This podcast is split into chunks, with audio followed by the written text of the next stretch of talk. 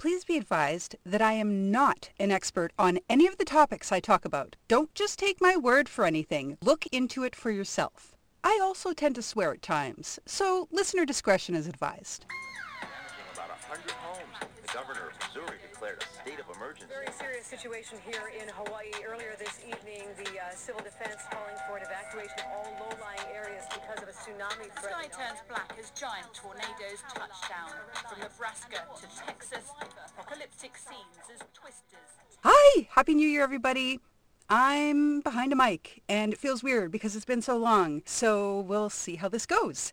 The good news, hopefully, is that I'm going to learn to do a bit more proper editing. I'm going to be testing out three programs over the next six episodes and decide which I think is best for me. I do have to stick with free, though, unfortunately. But yes, Happy New Year. I hope everyone made the best of this past December. It's hard for so many right now. My mom and my husband's dad don't have cells or computers or anything like that, so the landline is their only connection to us at the moment and their friends and the rest of the family. It's not easy staying away, but it's for their own good, really. My son works in a grocery store, and my husband and I are both working full-time, and both kids go to school half-time. We are a household at a very high risk to pick something up and pass it on. We stayed home and played board games for Christmas. My husband and I have two kids, which is the perfect number of people for most board games. We have more gaming friends now, but back in the day, nobody we knew was into board games, so it was just the two of us with this ever-growing collection because we both love them so much. Before our second kid was born, we joked that we had to have one more so we could play the four-player versions of all our games. Anyway, that was our December. Elder Sign, Betrayal at the House on the Hill, Tsuro, Concept, Munchkin Quest, Takenoko, Small World, Terror in Meeple City. It's how we ended up making the best of the strange December we had this year. Oh, also on Christmas Day, we did take a quick drive over to my mother's house and we did not go inside. We did not contact them, but we did stand outside, flip some signs that said Merry Christmas, we love you, we waved, we blew kisses, and uh, we pretty much drove home. Living Through Extinction is officially a year old now, but it is not the same show as it was in the beginning. There were two of us on the first dozen episodes. We would go into a bit more detail on a single subject, end with a therapy segment, and sometimes talk about news items before getting into it. Nothing was very consistent though. I still have a main segment, but it isn't as lengthy, and I share some stories related to the environment, wild and plant life, and archaeology that caught my attention as well. I replaced the therapy segment where I share things that made me smile or things that make me happy. It may be a news story, something I did, something I saw, or even something I collect. If it puts a smile on my face, it's qualified for this segment. The major change is the beginning segment. One of the things that led me to environmental issues in the first place is my skepticism, which is a major part of who I am and how I identify. I tried to have a skeptical segment to begin with because it is through skeptical inquiry that most people go from being deniers to acceptors, or from being on the fence to being acceptors. When you learn how to read a study and you understand how and why things were done, it becomes incredibly clear. The oceans are rising. The peat is thawing. The reefs are dying. The world is warming, and it's caused by humans, period. So I intend to continue to begin with a skeptical segment when I can because I truly believe that if everyone were proper skeptics, we would have no climate change or science deniers and the world would automatically be a better place. Speaking of a skepticism segment, on episode 24, I had a segment about reports that had been released claiming an average of 60% biodiversity loss over a 50-year period. At one point after recording it, I even heard the study mentioned on the SGU, so I thought that that solidified that information. Then, on a future episode of the SGU, sorry, that's the Skeptic's Guide to the Universe, on a future episode they put out a clarification and I was all, no, what did I miss? I forgot to do any follow-up on this story. So I paused the podcast, grabbed a pen, and made a few notes regarding the clarification that they shared. Once the details of the study were made clear, it turns out things may not be as bad as previously reported. As Steven Novella said, this is a problem with averages. Is it 60% across the board, or is it concentrated in a few extreme outliers? As it turns out, a follow-up analysis found that 60% is concentrated in 1% of the species. The other 99% appear to be unchanged. I repeat, it is not a generalized biodiversity loss. It is concentrated. There is a lot of disparity in the number of species, and these can shoot an average either up or down. If this is true, then conservation efforts previously thought to not be working may actually be doing the trick. Cara Santa Maria, on the other hand, another co-host of the SGU, is still skeptical. She says she feels like this can't be the full story. She thinks we should be watching for yet another follow-up on this study. Biodiversity loss is still a big thing, but in this case it appears the issues were misinterpreted. It turns out it is much more complicated than initially reported, as are many studies. Unfortunately, there's often some crazy headline put out along with a bunch of rushed articles as soon as the study comes out before there's any chance to do any skeptical inquiry into it. If you want to hear this explained by the crew at the SGU, again, that's the Skeptic's Guide to the Universe, that was on episode 802. This podcast is fantastic. They teach logical fallacies and critical thinking, and they cover skeptical-related stories every week. If shown to be incorrect, they immediately step up and admit their errors. Every one of them is smart and funny, and they are actually the longest-running podcast that I listen to. Podcasts were barely a thing when they got started. I have legit respect for each and every one of them. Seriously, go listen to The Skeptic's Guide to the Universe. Any episode. They're all good. This being the first episode of 2021, I wanted to share Smithsonian's look back at the top 10 ocean stories of 2020. These are brief summaries, so I encourage you to go to smithsonianmag.com to read the details if they interest you. 1. When a Japanese tanker hit a coral reef in July, 4,000 tons of oil was lost into the ocean. While not as large as some spills, it actually did more damage than most because of the life-enriched biodiverse area it destroyed. 2.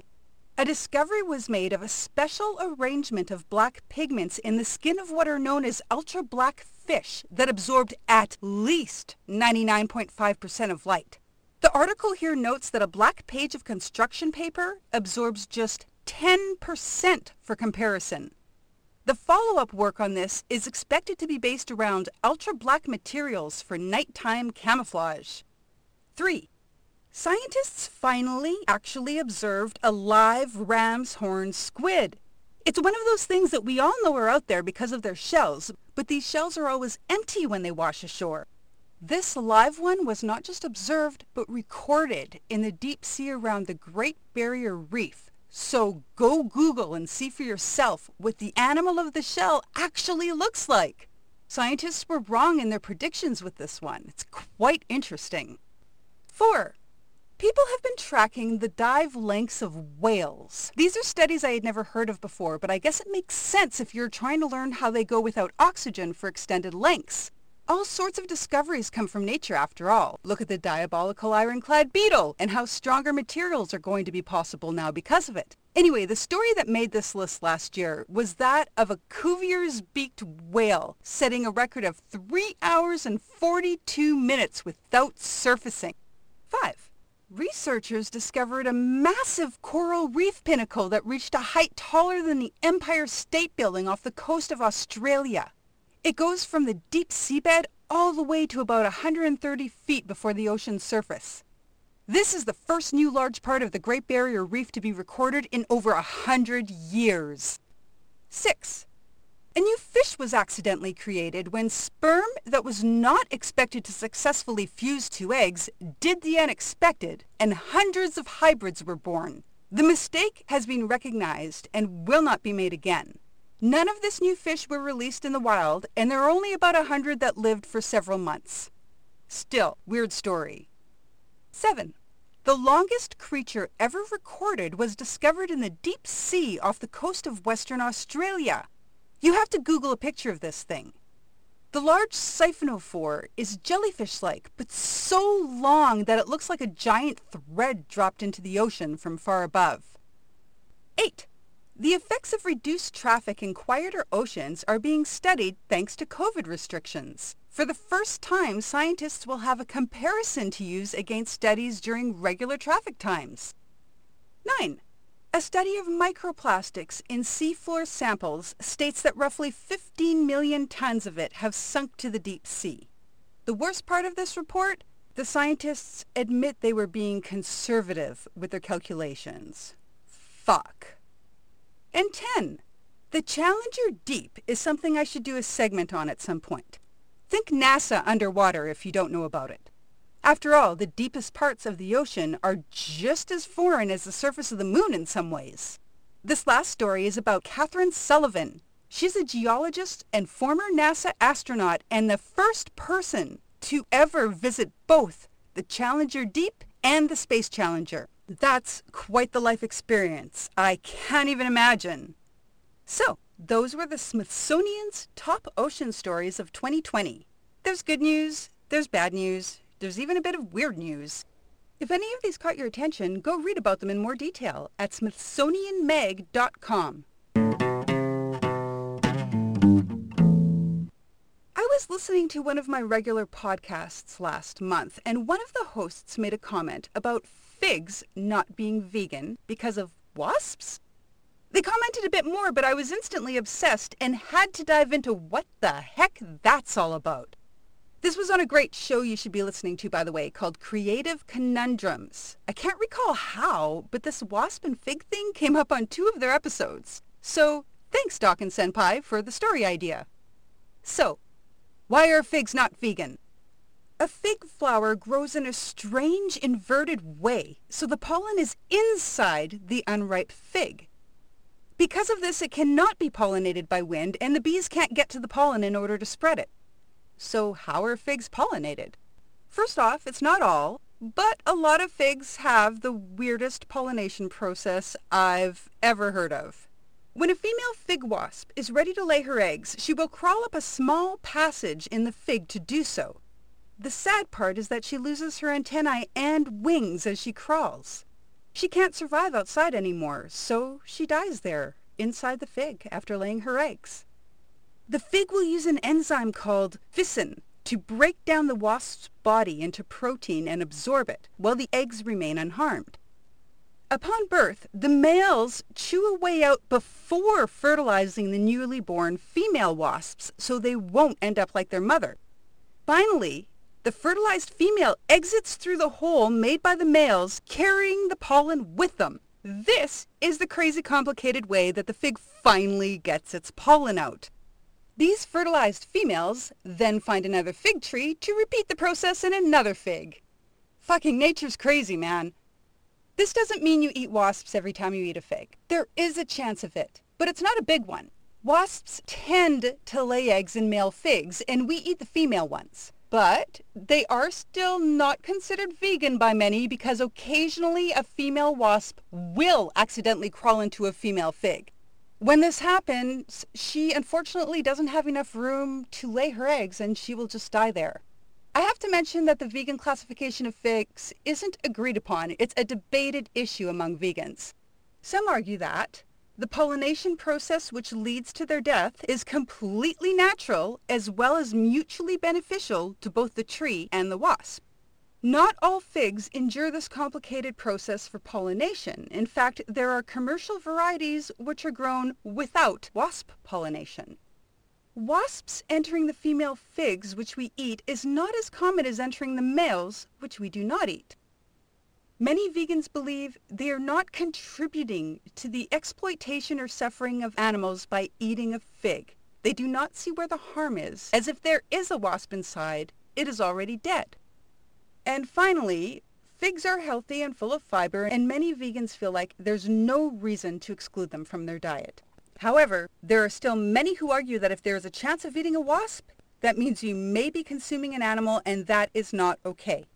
I am not vegan or even a vegetarian, so I don't know how I would feel about it if that were important to me. If there are any vegan listeners out there, I would appreciate hearing from you. Do you consider figs to be vegan or no? Why or why not? Email me at livingthroughextinction at gmail.com. Would you like to hear about a Tower of Skulls? I know I would, so I'm sharing this story. There was a time in the 15th and early 16th centuries when the Aztecs were at the height of their power.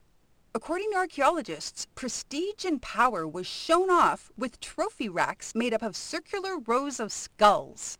The way they were made is rather gruesome. The fresh heads of sacrificed men, women, and children were placed on poles in a circle, and it's believed the mortar would not be added until the meat had rotted away. Ugh.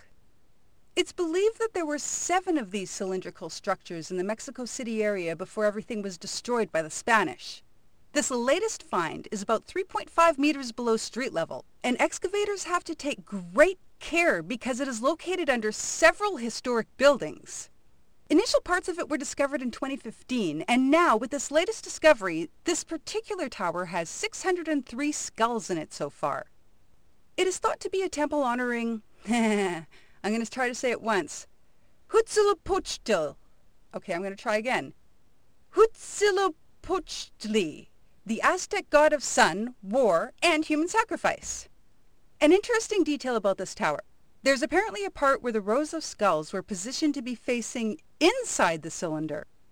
I did not come across what this might mean. My first reaction is that it was a form of shame, but that's just my uninformed gut speaking. It's kind of a horrifying yet fascinating discovery. For this episode, I would like to talk about wind power. Wind will be around as long as our planet heats and cools hot air will always be displaced by heavier, cooler air, causing movement from high-pressure areas to low-pressure areas. Wind turbines produce electricity by making use of these natural airflows. For ages, we made windmills to transfer the kinetic energy from the wind to mechanical energy for grinding or pumping. Then the first wind turbine was used to generate electricity in Scotland in 1887, which was a lot earlier than I thought it was going to be. The creator of this generator did not require all of the electricity they generated and offered the surplus to town to light the main street. Unsurprisingly, they were turned down because people who didn't understand it denounced it as the work of the devil. Some things never change, right? The first known wind turbine in the U.S. was specifically used to generate electricity to its inventor's mansion in Ohio in 1888. In 1895, a windmill was first used as a type of power plant in the U.S. and provided lighting to the village of Askov. Close to a decade later, it was discovered that wind turbines with fewer blades that spin faster are more efficient than those with many blades that spin slower. This changed the way all were built going forward, and we have better production value today because of it. And by the 70s, the first wind farm was powering 4,149 homes. While a windmill transfers kinetic energy to mechanical energy which is used, the mechanics of a wind turbine are attached to a generator, so the mechanical energy is transferred to electrical energy which we are able to store in the generator. The faster the blades turn, the faster the shaft they are connected to will turn, the faster everything connected to the shaft will turn, and the faster the generator will collect electricity.